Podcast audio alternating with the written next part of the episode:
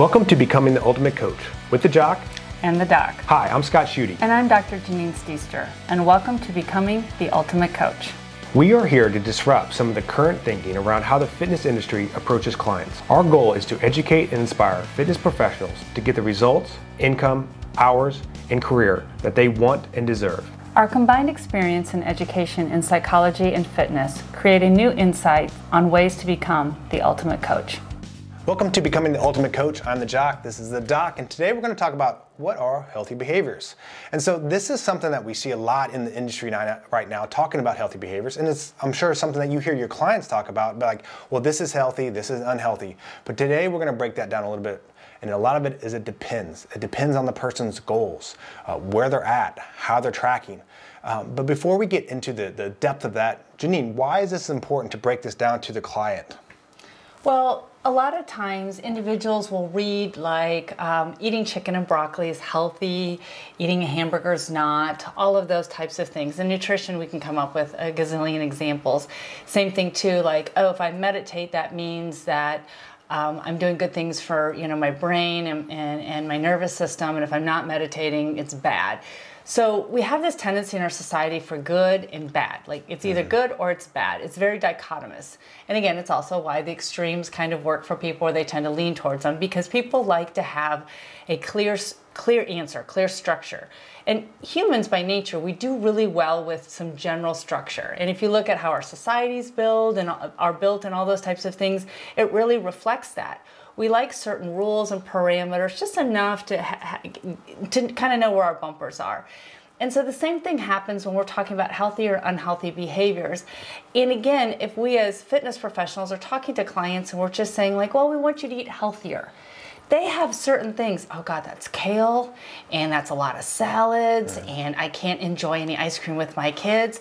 And even if they're not saying it out loud to you and they're nodding and smiling, in the back of their head, they're creating their own narrative of what that is.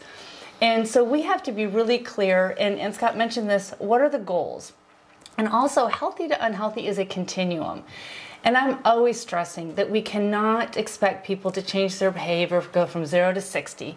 We can do anything typically in that range realm for a short period of time, but we know it won't last. So the same thing with healthy to unhealthy, if we're reducing how much soda we have. So yes, excess amount of soda for most people is going to be unhealthy over time. If a 15-year-old's drinking a whole bunch of soda for 3 months, it's probably not going to make a dramatic impact on their overall health. If they do that for 30 years, my guess is that we're going to see weight, we're going to see some other impacts on their system. So the point is, what are we trying to move towards, and what's the context? So a couple of things I say to people is, what's the context by which you're doing that?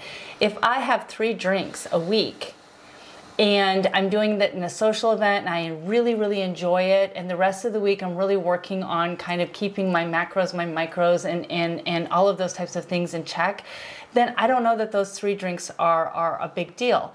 If I'm doing it every day, that might over time have some cumulative effects that are not moving someone, for example, towards their weight loss goal. So what's my goal? And then where am I just trying to move the needle to? Sometimes moving from unhealthy to healthy initially is just reducing portion size, the frequency of something that we really enjoy. Other times it's just kind of a replacement, changing out a few things and still enjoying what we like. Again, a great example of that is go with your kiddos to get ice cream. Instead of a 2-scooper, get a 1-scooper. That's moving from unhealthy to healthy if your goal is weight loss, for example. But if your goal is more time with your kiddos and relational and things like that, ice cream might not be where we spend our energy moving your needle from unhealthy to healthy. It might be healthy because it's part of that relationship building and things that are really important to you. So where are we going? What are we doing? And then what small increments can we move that needle? And again, it goes back to what Scott and I've talked about before in previous episodes about minimal effective dose. What do I need to move and where am I headed? And everybody's definition of healthy is going to be slightly different. But if we can move the needle just a little bit, and somebody can do it consistently and sustainable, because we know a lot of quote unquote unhealthy behaviors are unhealthy if we do them over time and consistently. So if we move that needle just a little bit and we're doing that and we can keep it that way over time and consistently, we can make some major changes. Yeah, and this is why I like to have this special dedicated time to talk with our clients about their goals, and really what we're talking about here when we're talking about healthy behaviors, this is their mindset. This is something that they have been ingrained with the friends they have, the parents that they've had, the books they read, and they're going to have these different mindsets on like what is healthy and what is unhealthy. So that's why it's good to have a lot of open-ended questions, really listening to the things that they say. Because like, for example, I was talking to this client the other day, and she kept on talking about like, she's like, I need some more core exercises. And I'm like, okay, why do you need more core exercises? Are you having back pain? Do you feel like it's weak? Are you trying to improve something? She's like, well, I just need to be stronger. I'm like, okay, I like strength, but why? She's like, because I'm holding belly fat and I want to get rid of it. I'm like, okay. So her mindset on a healthy behavior was doing more core exercises to lose more body fat. And she could do core exercises all day, every day. That's not going to help her reduce the body fat. So it's really kind of listening to those mindsets and figuring out what's healthy for them. Running is another good example. And Janine talked about this continuum that you're on. Like, increasing your running can definitely be part of a healthy lifestyle for the right person at the right time. But if you're one of these people that just runs all the time, all day, and you're starting to actually hurt the knees because it's just too much, it's kind of overtraining, then it turns into this unhealthy. So really breaking these things down with your clients. And that's what's tough about this. It's hard for us to have a blanket statement of like, chicken is good, burgers are bad. Well, you know, if I really enjoy eating burgers with my family and it's our time for connection, then I'm a big fan of that. That can be in that healthy category. So I really want you to think about this and stay away from these black and whites with your clients of like, this is healthy, this is unhealthy. You got to listen to them. You got to hear what the kind of mindset they already have on these things. And you got to help them kind of break it down, because it's going to be a different conversation for a different client. We've talked about this a lot in previous episodes. It's, okay, what is their goal? How are we tracking that goal, and how are we moving towards that? If we're moving towards that, then they're doing enough healthy things. We don't have to keep going. It's like, it's all, you know, chicken and broccoli and rice and all these things that, you know, the traditional healthy standard of working out every day. Like, we want people to enjoy life, but we also want people to make progress towards their goals. Stock, anything to add to that? Yeah, just a couple quick things. One of them is that also not getting stuck on an area with someone. So if they are like, I really do not like veggies, and we're saying, yeah, but eating more veggies is healthy. Maybe they'll get there. Maybe they eventually will find a veggie that they like or prepared in a certain way. But thinking about other healthier behaviors or moving along that continuum still towards their goal, but don't get stuck on that one thing. Like, if you're not eating veggies, then you won't get your weight loss or things like that. And a lot of our clients sometimes have that concern. If I'm not doing that, I just won't get to my goal. So walking through that. The other thing is that just thinking about, when we're thinking about shifting that continuum, healthy to unhealthy, unhealthy to healthy, thinking about frequency. How often is someone doing something? For how long are they doing it? The running example is a great one for that.